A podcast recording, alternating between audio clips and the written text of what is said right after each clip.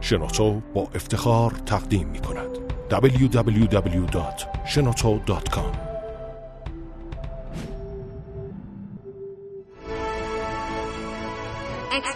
کاوشگر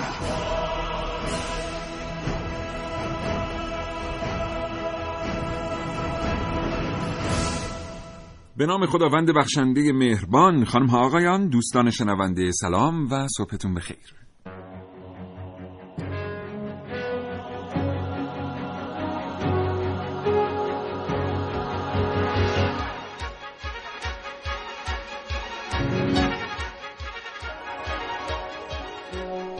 کاوشگر رو میشنوید. زنده از رادیو جوان.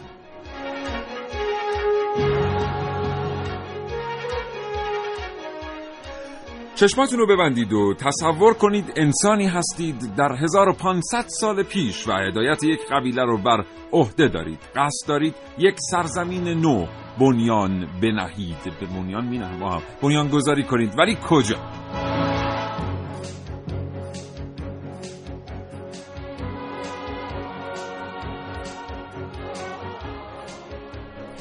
یکی از جاهایی که حتما انتخاب می‌کنید کنار دریاه به خاطر اینکه بزرگترین تمدنهای جهان در کنار پهنه آبی تشکیل شدن و بزرگترین اقتصادهای جهان امروز بیشترین بهره رو از پهنه آبی می‌برند.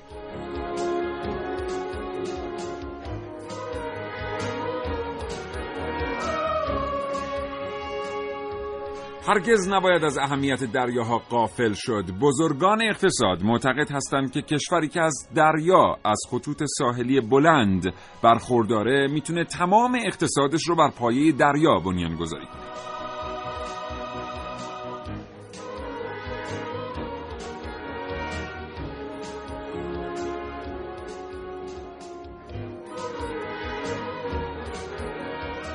اگر زندگی روزمره فرصت مطالعه کردن را از شما سلب کرده برنامه کاوشگر رو بشنوید. این برنامه تلاش می‌کنه تا بخشی از فقدان مطالعه رو برای شما جبران کنه. هرچند خود ما معتقد هستیم که هیچ چیز در زندگی جای کتاب و کتاب خواندن رو نمی‌گیره.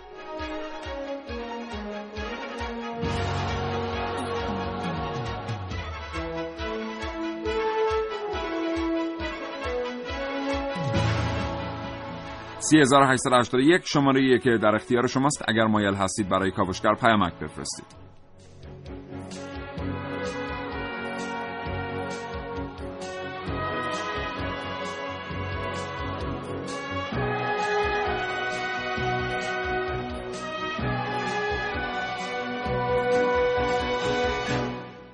و همچنین چنانچه مایل هستید صدای شما به گوش کاوشگر و سایر شنوندگانش برسه کافیه با دو بیس چهل هزار یا دو بیس پنجاه دو تا ساعت ده صبح تماس بگیرید.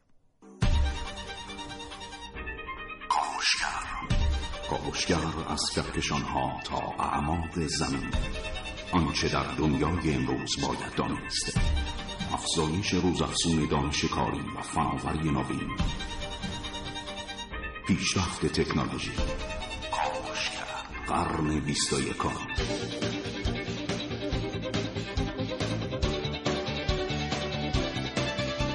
کاوشگر. کشور ما در حدود 5800 کیلومتر نوار ساحلی داره. دیروز که دنبال یک رقم دقیق در مورد خطوط ساحلی میگشتم دیدم که برخی از وبسایت ها یک آمار جدید 6700 کیلومتری رو منتشر کردن و گفتن محاسبات پیشین در مورد خطوط ساحلی ایران غلط بوده و آنچه که امروز از طریق ماهواره ها به دست آمده قابل اطمینان تر. اما چه 5800 کیلومتر چه 6700 کیلومتر و چه هر رقم دیگری در این حدود میشه گفت که ایران از یک نعمت بی‌نظیر برخورداره. نعمتی که چنانچه ازش استفاده بکنیم شاید حتی بتونه بیاد جای نفت رو در اقتصاد ما بگیره یعنی اقتصاد دریابنیان تا حالا بهش فکر کردید؟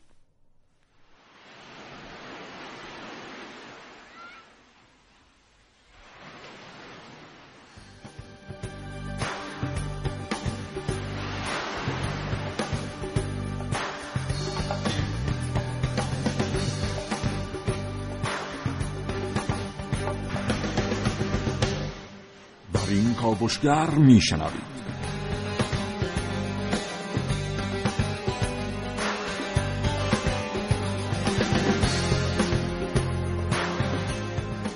دل رو باید به دریا زد. اما چطوری؟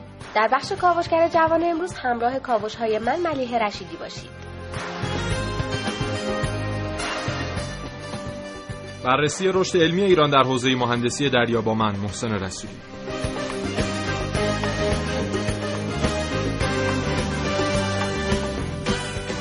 توسعه صنایع دریایی. با من عارف موسوی همراه باشید با بررسی این موضوع.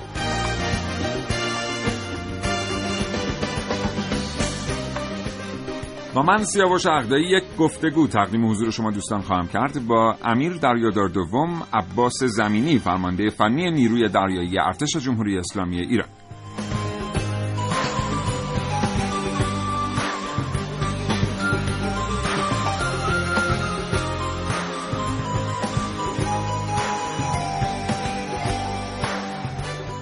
همینطور این برنامه در کاوشگر از شما می‌پرسیم. اگر قرار بود وسط دریا چیزی بسازید چی میساختید؟ 3881 برای ما پیامک بفرستید و در بحث امروز ما شرکت کنید. اگر دوست دارید اظهار نظر کنید در مورد موضوع برنامه یادتون باشه که 224000 و 225952 تا ساعت 10 صبح برای اظهار نظر آزاد در اختیار شماست.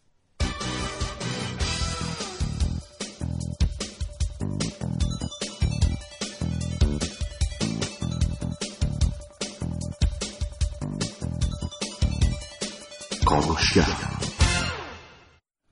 نه هفت دقیقه و سی ثانیه صبح. محسن صبح بخیر. به نام خدا سلام و صبح بخیر خدمت تمام ایرانیان و امیدوارم که روز خوبی داشته باشن منم همینطور امیدوارم همه روز خوبی داشته انشالله. خب امروز می‌خوایم در مورد صنایع دریایی صحبت کنیم. یه تعریف مختصر ازش بگیم که یعنی صنایع دریایی یعنی چی؟ صنایع دریایی یعنی فراوری و تولید تمام ابزارهایی که در دریا مورد استفاده است. مثل ناوها مثل زیر دریایی ها مثل سکوهای نفتی مثل چه می‌دونم لندینگ کرافت ها و حالا موارد مختلفی که کشور ما هم درشون خیلی در تولیدشون نقش مهمی داشته و چرا اصلا برای کشور ما مهمه؟ برای اینکه ما چیزی حدود یک سوم مرزامون مرزهای آبی هستن. حالا اون رقمی هم که شما گفتید بله قبلا می‌گفتن 5800 تا جدیدا میگن 6700 تا.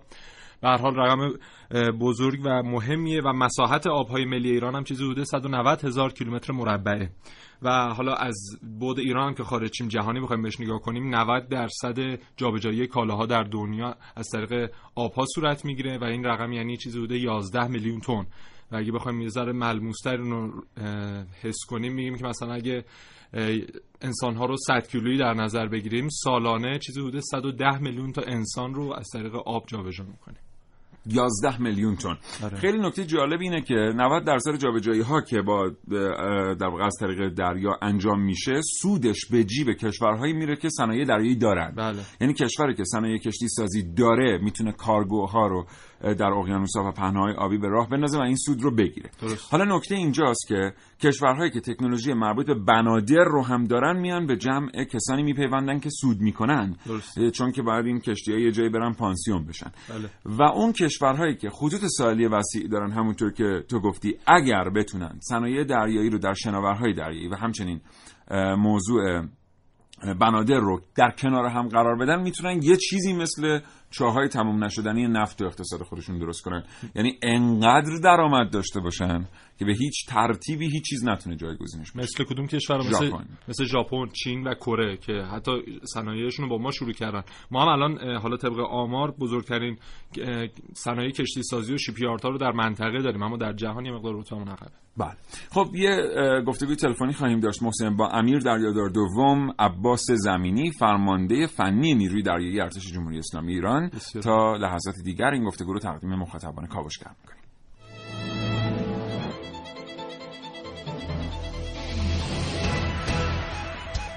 گپ و گفتگوهای علمی.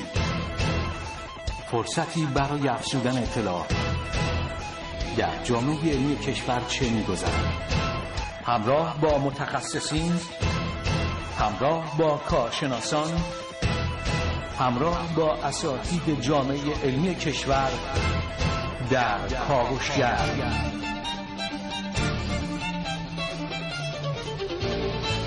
هر روز از ساعت 9 تا ده صبح.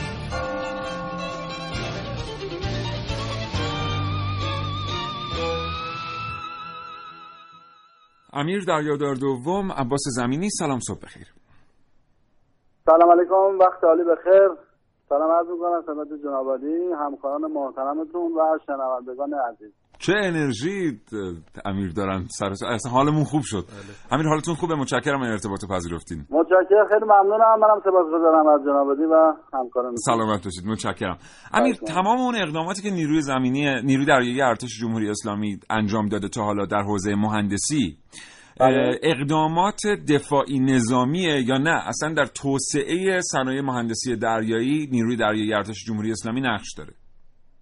اگه اجازه بدید من ابتدای صحبتم از تسلیت داشته باشم به خاطر فاجعه منا و قربانیان حاجی که اونجا این اتفاق ناگوار براشون افتاد. به خصوص من متوجه شدم که یکی از همکاران گرامی شما به نام آقای میرزاده هم در بین این حجاج بودن. من بله. تسلیت عرض می‌کنم. خدمت شما و رسانه ملی و همچنین شهادت این برادر سپاهیمون سردار حسین همدانی رو هم تسلیت عرض می‌کنم. سپاسگزارم. آرزوی توفیق دارم برای تمامی عزیزانی که در راستای اقتدار و توان رزمی ام، نظام مقدس جمهوری اسلامی ایران گام برداری می‌کنن متشکرم. سوالتون یه مسئله که من بعد بفرمایید تکرار بفرمایید. سوال تکرار کنم. چشم. امیر تمام اقداماتی که نیروی دریایی ارتش جمهوری اسلامی ایران در حوزه مهندسی انجام میده آیا بله. در راستای توسعه صنایع دفاعی نظامی است؟ یا به طور کلی نیروی دریایی در توسعه صنایع دریایی نقش داره در کشور؟ در حوزه صنایع نظامی دفاعی و غیره. دقیقا جواب سوال شما رو اینجوری من بایستی ارائه بدم که در راستای توسعه صنایع دریایی به طور عام هست. ضمن اینکه ما در راستای ارتقا و توسعه صنایع نظامی و دفاعی حرکت می‌کنیم همکاری خیلی خوبی هم در ارتباط با صنایع دریایی مرتبط داریم. منتها حوزه کاری ما با توجه به ماهیت اه، شرح وظیفه و معمولیتی که به عهده ما گذاشته شده عمدتا در حوزه نظامی دفاعی تجلی پیدا می‌کنه. ولی اگه شما ملاحظه بفرمایید توسعه سواحل و بنادر هم ما کمک قابل توجهی داریم سواحل مکران که در بله. جنوب شرقی. کشور هست میشه از زمره اقدامات زیربنایی و زیرساختی خیلی مهمی رو عنوان کرد که الان هم مورد تاکید فرمانده معظم کل قوا مقام معظم رهبری و هم دولت مردان محترم یه اهتمام ویژه‌ای به این منطقه دارن که استارت این قضیه و شروع این قضیه رو در حقیقت نیروی دریایی راهبردی ارتش جمهوری اسلامی ایران و فرمانده محترم این نیرو زدن و این در دستور کار قرار گرفته. بنابراین ما هم در توسعه صنایع دریایی و هم در توسعه صنایع مرتبط با بخش های دفاعی نظامی فعالیت های الحمدلله قابل توجه و شاید توجهی داریم. بسیار. من یه توضیح کوتاهی در مورد سواحل مکران بدم. سواحل مکران دوستان در شرق تنگه هرمز واقع شدهاند و به خاطر نزدیکی که به شمال عمان و امارات متحده عربی دارن بسیار های اهمیت هستن از نظر اقتصادی. سالیان سال بود که تا حدود سال 86 87 اه، خیلی استفاده اقتصادی ایران از این سواحل مکران نمی‌کرد. تا اونجایی که حتی مشکل آب آشامیدنی و اینها اونجا وجود داشت. بعد از دستور مقام معظم رهبری در رابطه با سواحل مکران نیروی دریایی ارتش جمهوری اسلامی رفت یک سری پروژه های رو اونجا انجام داد و آغاز کرد. اگر اشتباه نکنم از 1386 حالا اصرار می‌کنن امیر اگر اشتباه کنم اونجا یه اتفاقات خوبی افتاد. و الان داریم می‌بینیم که یه سیر توسعه‌ای خیلی قابل توجهی در سواحل مکران داره اتفاق میافته. همین سواحل مکران می‌تونن تجربه چابهار رو چند برابر برای ما تکرار بکنن. و یک ظرفیت منطقه آزاد بسیار بسیار زیادی به ظرفیت مناطق آزاد ایران اضافه بکنن. این یکی از چیزهایی بود که الان امیر بهش اشاره کردن و واقعا ما تو سالهای گذشته دیدیم. امیر توی حوزه سازه های سنگین و توی بله. فعالیت های عمرانی مربوط به بنادر ما قبلا دیدیم که نیرو دریایی یه تاثیرات خیلی شگرفی گذاشته. ولی تو حوزه صنایع سبکتر معمولا اعتماد ما به بخش خصوصی بوده در صنایع دریایی.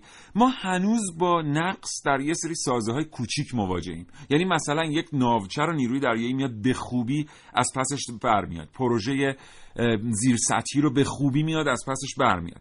ولی هنوز بله. برای شناورهای جابجایی مسافر اصطلاحا کروبوت ها مثلا در صنعت نفت ما خریدار فناوری غیر ایرانی هستیم و خیلی هم دشوار بهش دسترسی داریم. چرا یه ارتباطی ایجاد نمیشه که اون توان عظیمی که نهفته است در نیروی دریایی ارتش جمهوری اسلامی در سپاه بیاد یه بخشش انتقال پیدا کنه به بدنه مهندسی دریایی کشور تو صنایع سبک؟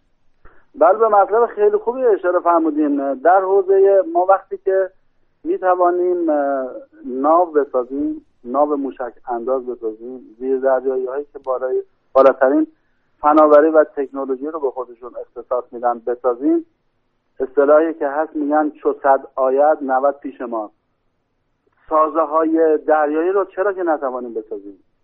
قطعا قادر به ساخت سازه های بزرگ دریایی هستیم و در این رابطه یک ارتباطات خوبی هم با وزارت محترم نفت برگزار شده و صحبت هایی در جریان هستش که حتی بتونیم سازه های بزرگ و عظیم مرتبط با این وزارت خونه و سایر تاسیسات و تحصیلاتی که مد نظر هست اینها رو ما بسازیم. شاید تا حالا نیازی که احساس شده در حوزه نظامی دفاعی بوده و جایگزینی یگانهای قدیمی با یگانهای جدید و تکمیل چرخه در حقیقت زنجیره دفاعی نظامی بوده. تا حالا شما مستظر هستید ناوها و ناوهای موشک که ما ساختیم چه به لحاظ تعداد چه به لحاظ کیفیت یا زیر دریایی هایی که ساخته شده یا در دستور کار طراحی و ساخت قرار دارند تکنولوژی بسیار بالاتر از سازه هایی هستش که بله. جناب بله.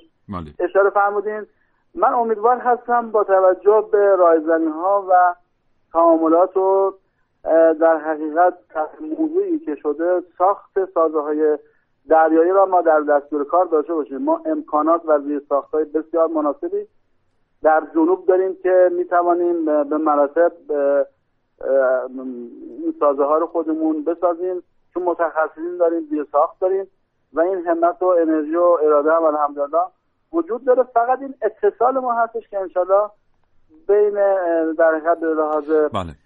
اداری هماهنگی و تعاملات و این در حقیقت موضوع. عملی بشه ما این آمادگی رو قطعا داریم با خاطر اینکه عذر می‌خوام فرمای شما رو قطع می‌کنم. ما تو بخش اول گفتگو زیاد با شما فرصت نداریم. من یه بار دیگه برگردم به سوالم. آیا میشه از این چیزی که شما فرمودید حالا با یک بیان دیگری به این نتیجه رسید که اون ارتباطی که ما دنبالش هستیم آنچنان بین مهندسی شما و مهندسی بخش های دیگر پیشتر وجود نداشته؟ و به همین دلیل هست که مثلا ما شما میایید یک ناو یا ناوچه رو می‌سازید در اون ساعت ولی هنوز مثلا ما در بخوش جکاب داریم که مال 45 سال قبل که تو سنگاپور ساخته شده و هیچ کس نمی‌تونه بیاد یه جکاب جدید بذاره جای این. بله. یعنی میشه به این نتیجه رسید؟ بله ارتباطات اگه فراهم بشه و هم مطالبات مشخص بشه شفاف بشه من فکر می‌کنم مشکل کار اینجا هستش که نیازها تعریف بشه مطالبات مشخص بشه و این حلقه های همگرایی شکل بگیره. قطعا ما می‌تونیم این سازه ها رو با موفقیت انجام بدیم و اینو من به جرأت و با زرتقاضی می‌تونم خدمتتون عرض بکنم که مقادر به این هستیم. چرا که عرض کردم موضوعات خیلی پیشرفته‌تر و با تکنولوژی و فناوری بالاتر رو بله. ما انجام دادیم به حول قوه الهی و همت دوستان. و همکاران محترم. بنابراین این عبارت ما می‌توانیم واقعا در مورد شما صادقه واقعا. هم صادق بله. هست. چون ثابت کردیم و فقط در حد یک حرف و یک شعار نیست بلکه در عمل این رو ما ثابت کردیم. خیلی سپاسگزارم. متشکرم. خیلی لطف کردین امیر. ممنونم از وقتی که در اختیار ما گذاشتین. این بخش اول گفتگوی ما بود دوستان شنونده با امیر دریادار دوم عباس زمینی فرمانده فنی نیروی دریایی ارتش جمهوری اسلامی ایران. امیدوارم یه فرصت دیگه دست بره دوباره بتونیم با شما صحبت کنیم. آرزوی موفقیت می‌کنم برای حضرت علی و همه همکاران محترمتون.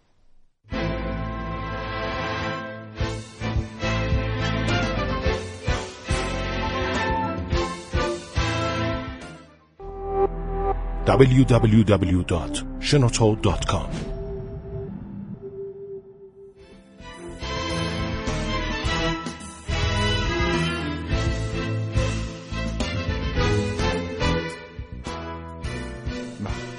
خب محسن یه اتفاقی که در دنیا از سال 1990 به طور جدی افتاد این ماجرای هتل‌های دریایی بود درست. هتل های دریایی که به مراتب امکاناتی بیشتر از یک هتل پنج بلوه یک ستاره دارن. و سفرهای بسیار طولانی میرن. معمولا سفرها بالای 20 روز هست. و هزینه گذافی هم داره سفر کردن با اونا. یعنی شرکت هایی که این هتل های این چنینی رو اداره می‌کنن به اسم هتل های بر آب یا هتل های فراساحلی اینا سود خیلی زیادی دارن.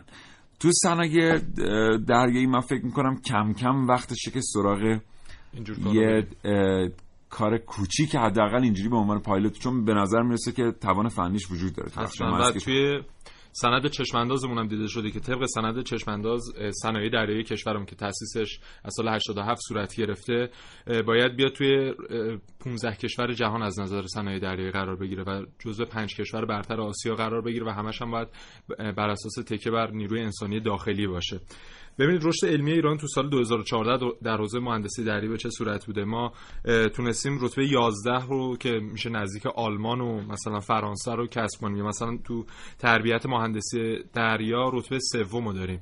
و همه این پتانسیل ها رو وقتی می‌ذاریم کنار هم می‌دونیم که ما می‌تونیم همه این کارا رو بکنیم. ولی خب یه مقدار حمایت نیاز داره. چون مثلا در کشورهای مثل چین و کره چین و کره اینا مهمترین عامل پیشرفتشون معافیت های مالیاتی بوده که به صنایع دریاسازیشون داده شده و در کشور ما این خیلی کمتره. داستانش می‌دونی چجوری بود؟ چطور شکل گرفت؟ میشنوه مگه چین یه موقعی اومد گفت حمایت از مصرف کننده داخلی برای صادرات به هر قیمتی. بله. به هر قیمتی. به خاطر همین یه هیئتی در چین تشکیل شد شروع کرد قوانینی رو بررسی کرد که بتونن از تولید کننده ها حمایت های عجیب و غریب بکنن. بعد اومدن اول ضعف قوانین قبلی رو بررسی کردن. یک قانونی کشور چین داره ظاهرا متن قانون به این شکله که هر تولید کننده ای که در خاک چین فعالیت می‌کنه باید به دولت چین انقدر درصد مالیات در سال بر این مبنا پرداخت بکنه. خب. قانون جدیدی وضع نشد از همین قانون استفاده شد و گفتن که در متن قانون اومده هر تولید کننده که در خاک چین فعالیت می‌کنه. بنابراین اگر در یک بندرگاه یک تولید کننده روی خاک نباشه لازم نیست به دولت مالیات پرداخت بکنه. و شیپ فکتوری ها را آمدن ساختن. شیپ فکتوری هایی که از مال چین حرکت می‌کردند تا مالزی لباس تولید می‌کردند. در جینسین که مالزی لباس ها رو تحویل می‌دادن چوب بار می‌زدن مبل تولید می‌کردن تا بندر عباس. مبل رو تولید می‌دادن تحویل می‌دادن قطعاتی بار می‌زدن قطعات خودرو تولید می‌کردن تا یعنی که در واقع کارخانه های چند منظوره که نیروی انسانیشون همون کارگران کشتی هستن هزینه برق ندارن مالیات نمیدن. و هزینه فضای فیزیکی هم ندارن این تو ژاپن هم بوده مثلا می‌رفتن یه معدن آهن زغال سنگ اینها رو وقتی استخراج می‌کردن بار کشتی که می‌کردن روی همون کشتی می‌کردن. آره فرایند استخراج و استحصال و اینها ذوب آهن و ایناش صورت می‌گرفت و بله. الان که شما گفتید جالب بود این. در واقع میشه گفت که ما می‌تونیم پروتکل های بیشماری پیدا بکنیم برای شیوه های جدید تولید یعنی خلاقیت و نوآوری می‌تونه تو هر حوزه‌ای باشه. ما ممکنه فردا به یک مدل ایرانی دست پیدا کنیم که یه شیوه جدیدی از تولید رو به دنیا معرفی کنیم. مثل شیوهی که تحت عنوان همین شیپ فکتوری ها یا کشتی کارخانه ها چین اومد به دنیا معرفی کرد. و حالا همکاریایی هم که با این کشورها میشه داشت میشه از تجربیات اون هم استفاده کردی. الان مثلا دو تا قرارداد هم با چین بستیم هم با روسیه که حالا روسیه به خاطر اینکه نزدیکتره به ما و حالا موقعیت جغرافیش بیشتر شبیه ماه فکر می‌کنم خیلی موثرتر باشه و تجربه هم نشون داده که اون انتقال اطلاعات از مثلا یک کشور مثل روسیه به ایران خیلی بیشتر از اینه که تا چین یا مثلا کره یا ژاپن چون اونا بیشتر انتقال تکنولوژی صورت نمیدن. یه محصول آماده ای میفروشن و شما مثلا فقط مصرف کننده ای. البته اینو ما باید در نظر داشته باشیم. همونجوری که بارها هم بزرگترامون گفتن هیچ چیزی به ما کمک نمی‌کنه غیر از درونزایی. یعنی اینکه ما بخوایم از چین اطلاعات وارد کنیم از روسیه از ایالات متحده آمریکا از کشورهای اروپایی. قبلا بیشتر خاطراتی که در این حوزه وجود داشته خاطرات تلخی بوده. و ما بهتره که بتونیم از قابلیت های درونزای خودمون استفاده کنیم که الان وجود دارن. اما اینکه چرا در دنیای مهندسی دریا میگن که انتقال اطلاعات از روسیه موفقتر بوده تا چین ما در دریای خزر یه پروژه رو داشتیم. مدتها دست چینیا بود. سحر یک و دو در خلیج فارس از چین آمد. این مرداب معروفی که در استان خوزستان قرار داره بخشی از استخراجش دست چینیا بود. ولی اطلاعات خوبی برای ما نمون چون روزها اصولا اطلاعات مدون تری دارن و اینو راحتتر میشه ازشون گرفت تا از چینی ها ولی خب در نهایت خیلی چیزا خودمون داریم که بتونیم ازش استفاده کنیم به زودی زود. در حوزه صنایع دریایی اتفاقاتی هم که تا الان افتاده اتفاقات فوق العاده ای بوده 9 و 26 دقیقه و 12 ثانیه است. موج رادیوتون رو عوض نکنید و کاوشگر رو با موضوع صنایع دریایی تا ده بشنوید.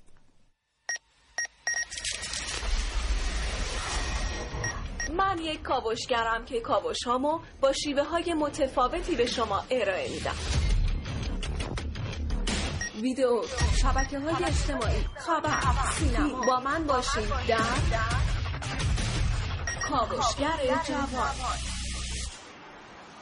سواحلی بکر و زیبا در خلیج نیلگون. اما تصور کنید اگر از همه ظرفیت های این موقعیت جغرافیایی استفاده بشه این حس اقتدار چقدر مستحکمتر خواهد شد.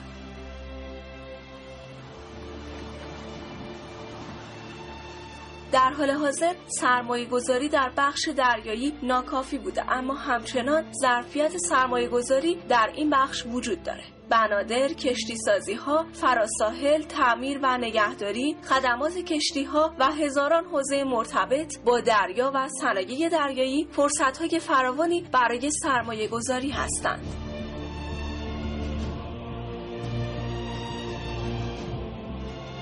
و همچنین کشتی هایی که از تنگه هرمز وارد بنادر خلیج فارس میشن سالانه 12 میلیون تن سوخت استفاده می‌کنند و کمتر از 20 درصد اون توسط ایران انجام میشه در حالی که با توجه به فرآورده های نفتی ایران حداقل می‌تونیم 50 درصد این سوخت رو تامین کنیم. معاون اول رئیس جمهور گفت توسعه صنایع کشیرانی و دریایی گام مهمی برای مقاوم سازی تحصیلات ویژه برای توسعه صنایع دریایی. معاون اول رئیس جمهور بر استفاده از ظرفیت صندوق توسعه ملی و بانک ها برای تأمین منابع مالی طرحهای صنعت دریایی تاکید کرد. اما در آستانه تدوین برنامه ششم توسعه کشور بیاید روزهایی رو تصور کنیم که با توسعه هرچه بیشتر صنایع دریایی با قدم زدن در کنار خلیج همیشه فارس حس اقتدار رو با استحکام هرچه بیشتر تجربه می‌کنیم عارف موسوی کاوشگر جوان. امروز در برنامه کاوشگر از شما پرسیدیم اگر قرار بود وسط دریا چیزی بسازید چی می ساختید 3881 همچنان پیامک های شما رو دریافت می‌کنه. یه سری پیامک هم برامون رسیده.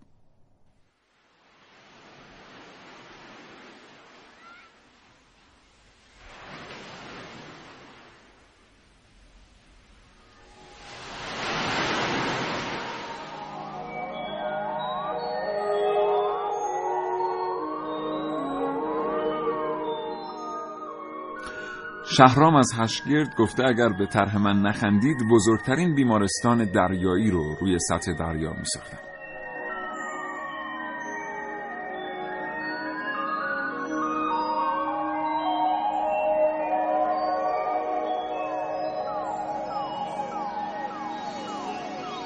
حادی شیخ از گنبت گفته یه جای تفریحی بزرگ درست می کردم و اسقر رسولپور از بابل گفته اگه می‌تونستم وسط دریا یک سالن سینما میساختم اگرچه خیلی از شهرهای ما سینما نداره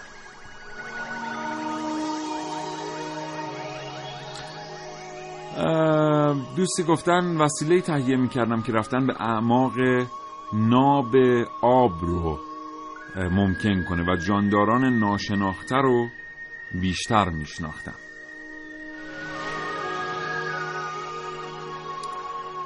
بله و دوست دیگه گفتن که من حتما یک جزیره شیشه ای می ساختم برای جذب گردشگر. مطمئنم که یک بنایی می شد که خیلی هیجان زیادی بودن درش ایجاد می کرد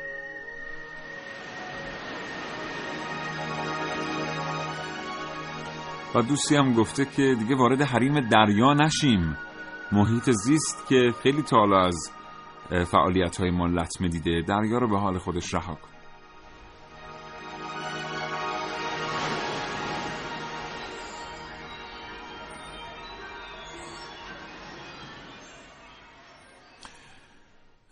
یه نکته در مورد این کشتیهایی که کار کارخانه ها رو می‌کنن در حوزه بله. صنایع دریایی الان یادم افتاد.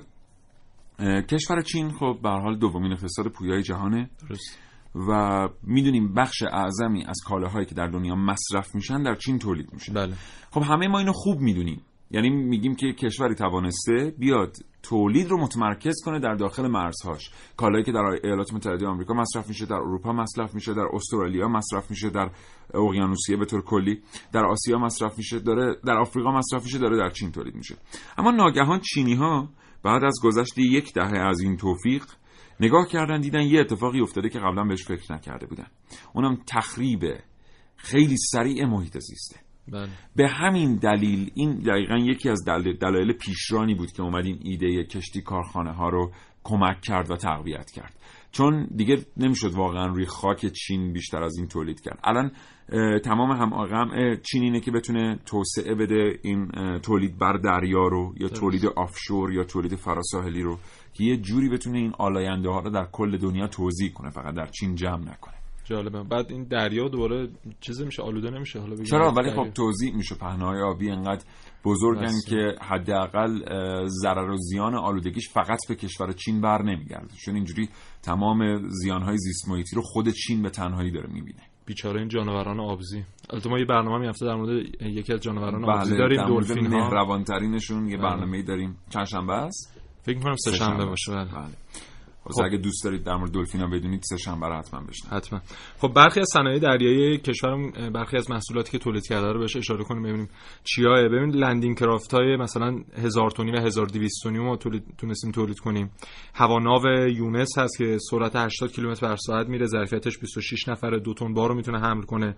ناوچه موشک انداز ذوالفقاره که تجهیزات الکترونیکی و مخابراتی خیلی پیشرفته درش هست. حوضچه‌های تعمیر شناور با ابعاد مختلف که برای تعمیر حالا ابزارآلات مختلف هم از کشتی ها و حالا مثلا هم landing craft ها بر سطح دریا استفاده میشه. pontoon ها هست که اسکله و پل سریع‌النصب هستن. حالا در ابعاد مختلف یا پل های شناور بهشون میگن. barge ها در تون های مختلف 3500 هزار تن حوز- شناور زیر دریایی از سابهات که برای پیشروی و نزدیک شدن به دشمن و حالا مثلا پاتک زدن بهشون و نصب مین مثلا روی حالا ابزارالات دریایی دشمن استفاده میشه و حالا موارد دیگه مثلا در صنعت نظامی توپ دریایی 40 میلیمتری که ساخته شده یا موشک های کروزی که برای پرتاب در سطح دریا استفاده میشه. بله.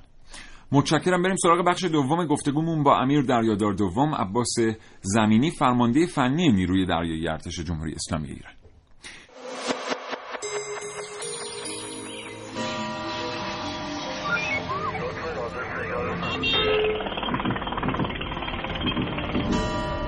چرخهای صنعت با نیروی اندیشه و تفکر به حرکت در میاد با تمام توان خیش به چرخش درآوریم. مدار اقتصاد دانش بنیان را در کاوشگر.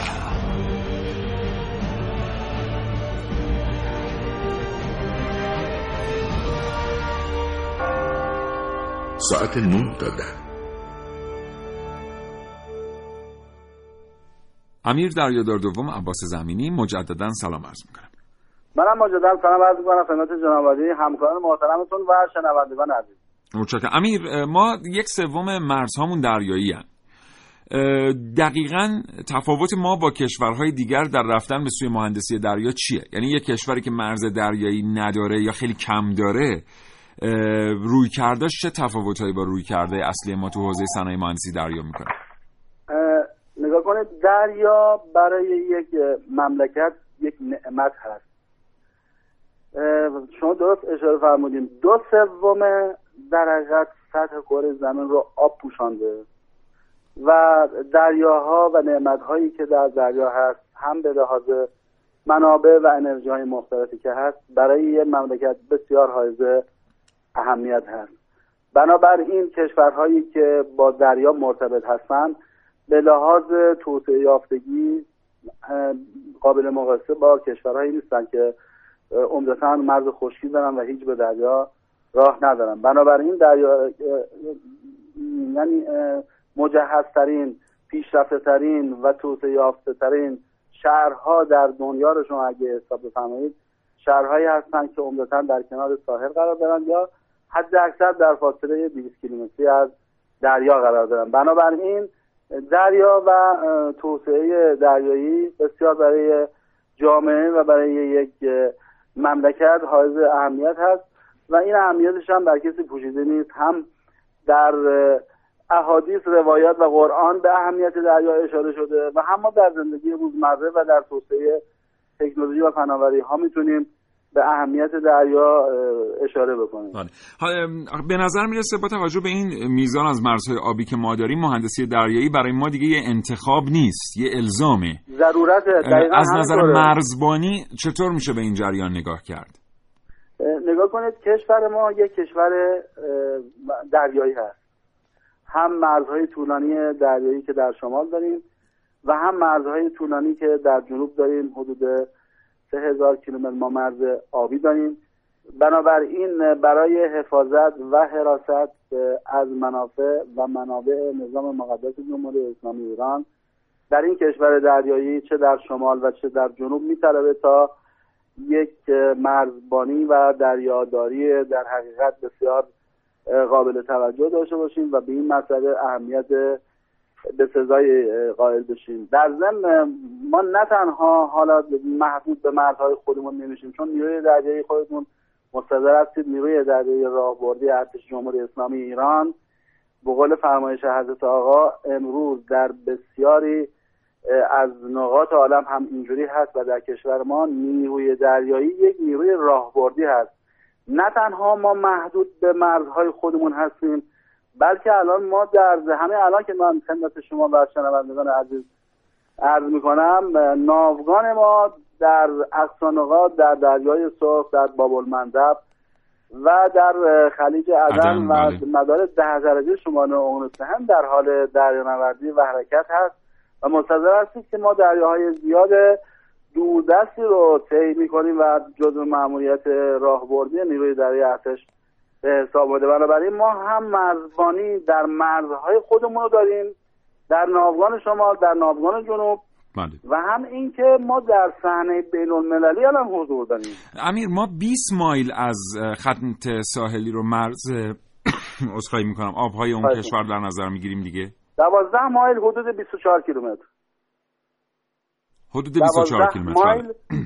که اگه شما محاسبه کنید بر حسب کیلومتر حدودا 24 کیلومتر از خط ساحل به سمت دریا میشه بله. آبهای ساحلی اون مملکت. اون کشور. در در کریدور اه، بین المللی دریایی ما می‌تونیم حضور پیدا بکنیم. یکی از تفاوت‌های ما حتی با سایر عزیزان نیروهای مسلح این هستش که ما در دنیا می‌تونیم حضور داشته باشیم.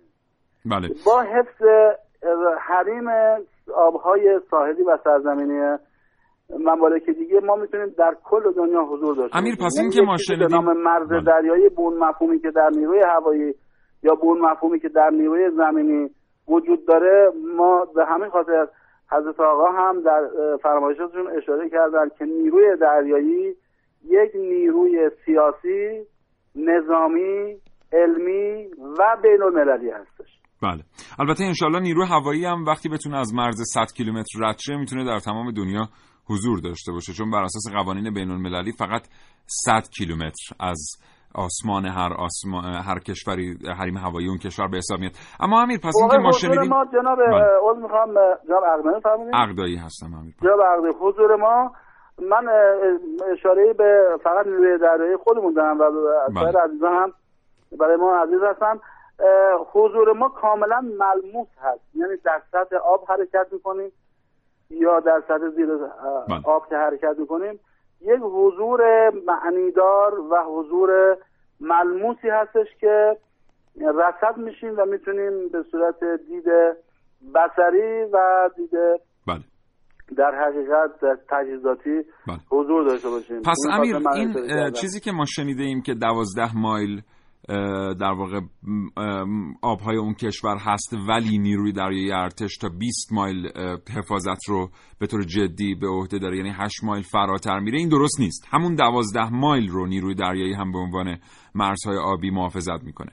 ما طبق قوانین بین المللی همین رو من بعد اشاره می‌کنم که دوازده مایل از در حقیقت خط ساحل به سمت دریا که شاید شما دوازده مایل رو با کیلومتر که تبدیل بله. واحد انجام میشه این 24 کیلومتر رو قدری سوء برداشت شده ولی تا اونجایی که من در ذهنم هست و قوانین رو یادآوری می‌کنم تو ذهنم دوازده مایل از ساحل که می‌شود حدود 24 کیلومتر. هر مایل دریایی مستظر هستید که کمتر از دو کیلومتر. 1852 متر دقیقا. هر یک مایل دریایی.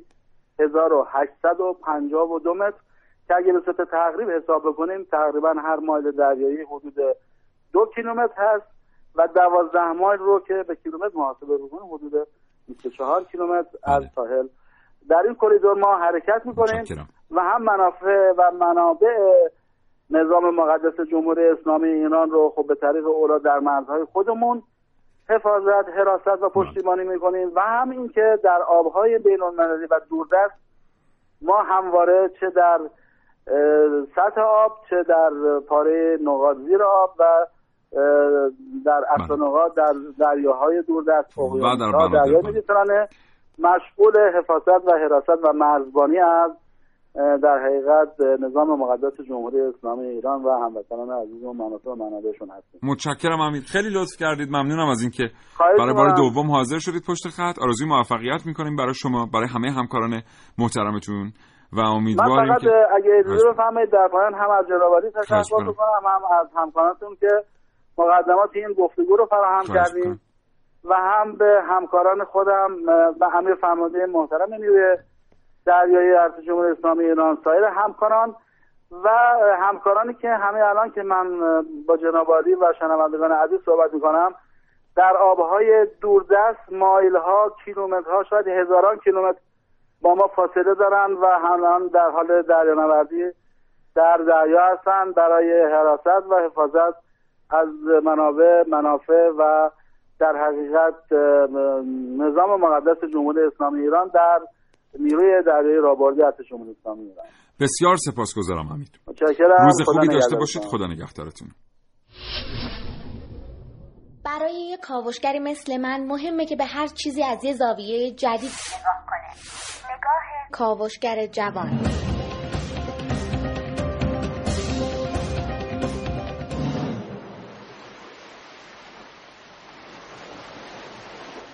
یه چند دقیقه چشماتون رو ببندین. تصور کنین توی یه قایق چوبی وسط یه دریا خوابیدید و یه رادیو دستتونه. میشنوید چه صدایی میاد؟ اقتدار نیروی دریایی مستحکمتر. دو فروند شناور زیرسطحی کلاس قدیر و دو فروند هواناو به ناوگان نیروی دریایی ارتش با پیوستن هواناوها و زیر دریایی های کلاس قدیر توان دفاع ایران نه تنها در خلیج فارس و دریای عمان. بلکه در دریاهای دور و آبهای آزاد هم. از این پس افزایش صنایع دریایی توسعه صنایع دریایی را یکی از حوزه های تاثیرگذار در تحقق اقتصاد مقاومتی داشتم به این فکر می‌کردم که این اتفاقات و خبرهای خوب توی این دریا چطوری رقم خورده. درسته که کلی سازه های فنی مهندسی و تجربه کمک کرده تا این دستاوردها به دست بیاد. اما اعتماد به نفس.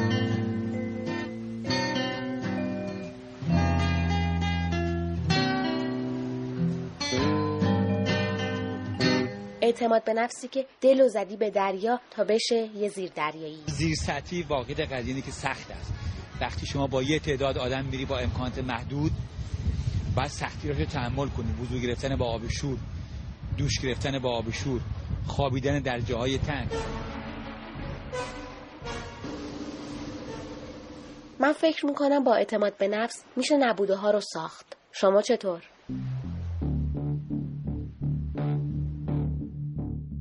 کاوشگر جوان ملیه رشیدی.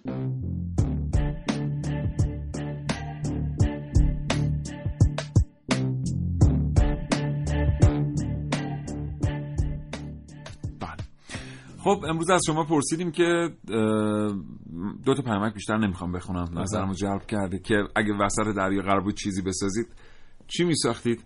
یه گروهی از پیامک ها به تولید برق از حرکت امواج اشاره داشتن. توربین هایی که باهاشون برق تولید کنن.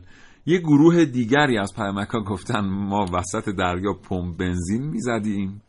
خب. عرض کنم خدمتتون که یه گروه دیگری گفتن که مثلا یه جاهایی مثل آکواریوم میساختیم یا ولی یه پیامکی هم اینجا سیامک جمشیدی از تهران برامون فرستاده. گفته من یه شهرک کامل با بندرگاه و فرودگاه و کلیه امکانات مانند ژنراتور آبی و بادی و دیگر چیزا می ساختم و شروع می کردم اونجا توریست جذب می کردم و کارو تولید می کردم اینم جالب بود. خب همین در زمینه کار و اشتغال ببین ما تو سواحل جنوبی کشورمون خیلی تراکم جمعیتیمون پایینه. علتش هم همینه.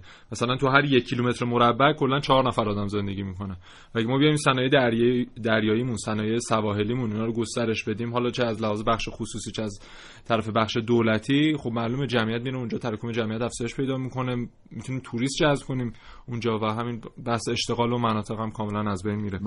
و همین در حال حاضر هم سهم صنایع دریاییمون از جی دی پیمون خیلی پایینه از تولید ناخالص به طرز اعجاب انگیزی پایینه یک یعنی درصد یعنی کمتر از یک درصد. یعنی باید ما با این میزان از توانایی دریایی که در کشور داریم چه توان مهندسی چه مرزهای دریایی بله. در یک مقایسه ساده با سایر کشورها باید حدود 40 درصد عذر می‌خوام حدود 26 7 درصد 40 درصد مال کل چیز وابسته به درس حدود 26 7 درصد طبق تحلیل یکی از این سایت غیر رسمی باید در واقع اختصاص داشته باشه به صنایع دریایی در جی دی پی این رقمیه که خیلی منطقی به نظر می‌رسه. الان ژاپن جی دی پیش فکر می‌کنم چیزی قریب به 47 8 درصد فقط مال خود بنادر و کشتیرانی صنایع دریاییش بله. و حالا همین یه مقدار یک درصد هم مثلا از طرف حالا صنایع دریایی وزارت دفاع اگه صورت گرفته به خاطر اون همکاریش با دانشگاه یعنی تو این 6 7 سال موفقیتی که به دست آورده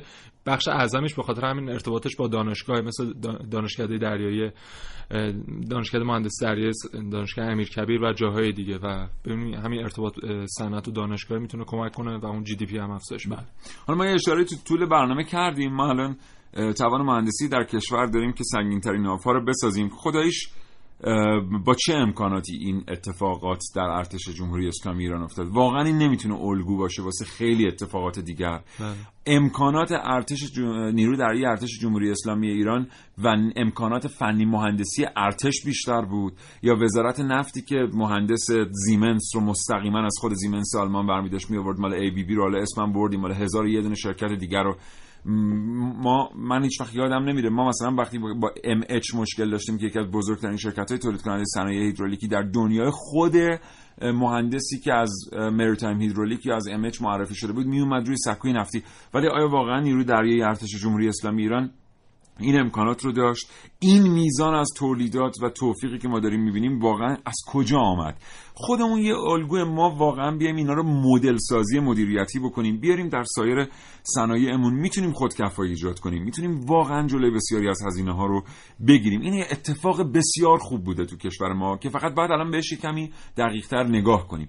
نه اینکه در یک حوزه مهندسی قوی ترین ناوا و پروژه زیرسطحی رو داشته باشیم هنوز بریم شناور از نروژ بخریم واسه اینکه سی نفر آدم رو جابجا بکنیم بین مثلا جزیره کیش تا مثلا حوزه نفتی ابوذر مثلا. این خیلی اتفاق منطقی نیست. ان که این ارتباط برقرار بشه هر چه زودتر. بله و ارتباط با کشورهای دیگه. مثلا نمایشگاه مختلفی در سطح دنیا در مورد همین صنایع دریایی برگزار میشه. مثلا آخرش همین نوای 2015 روسیه بود که 15 شرکت داخلی هم تو شرکت کرده بود. در سن پترزبورگ بود. همین چند روز پیش تموم شد تا سه مهر بود. یا مثلا در دیماه همین سال جاری چند ماه دیگه در کشور خودمون یک نمایشگاه در مورد صنایع دریایی داره برگزار میشه. اینو امیدواریم کمک کنه و سازنده باشه. ان که اینطور خواهد بود. ممنونم. محسن متشکرم ازش امروز هم این اطلاعات رو آوردی. خدا نگهدار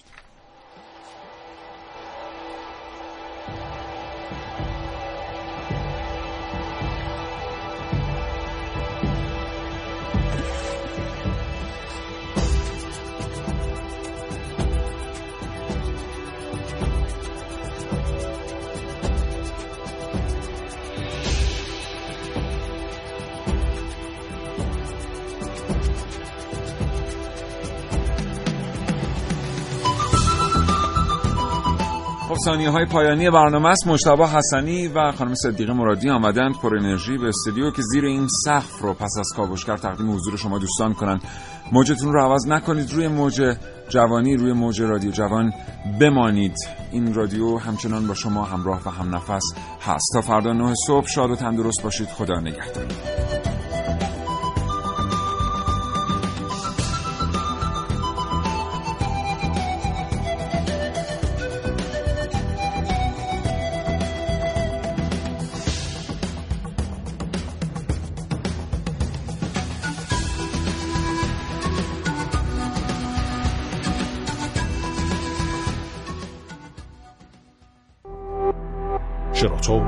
ارائه دهنده پادکست های صوتی فارسی.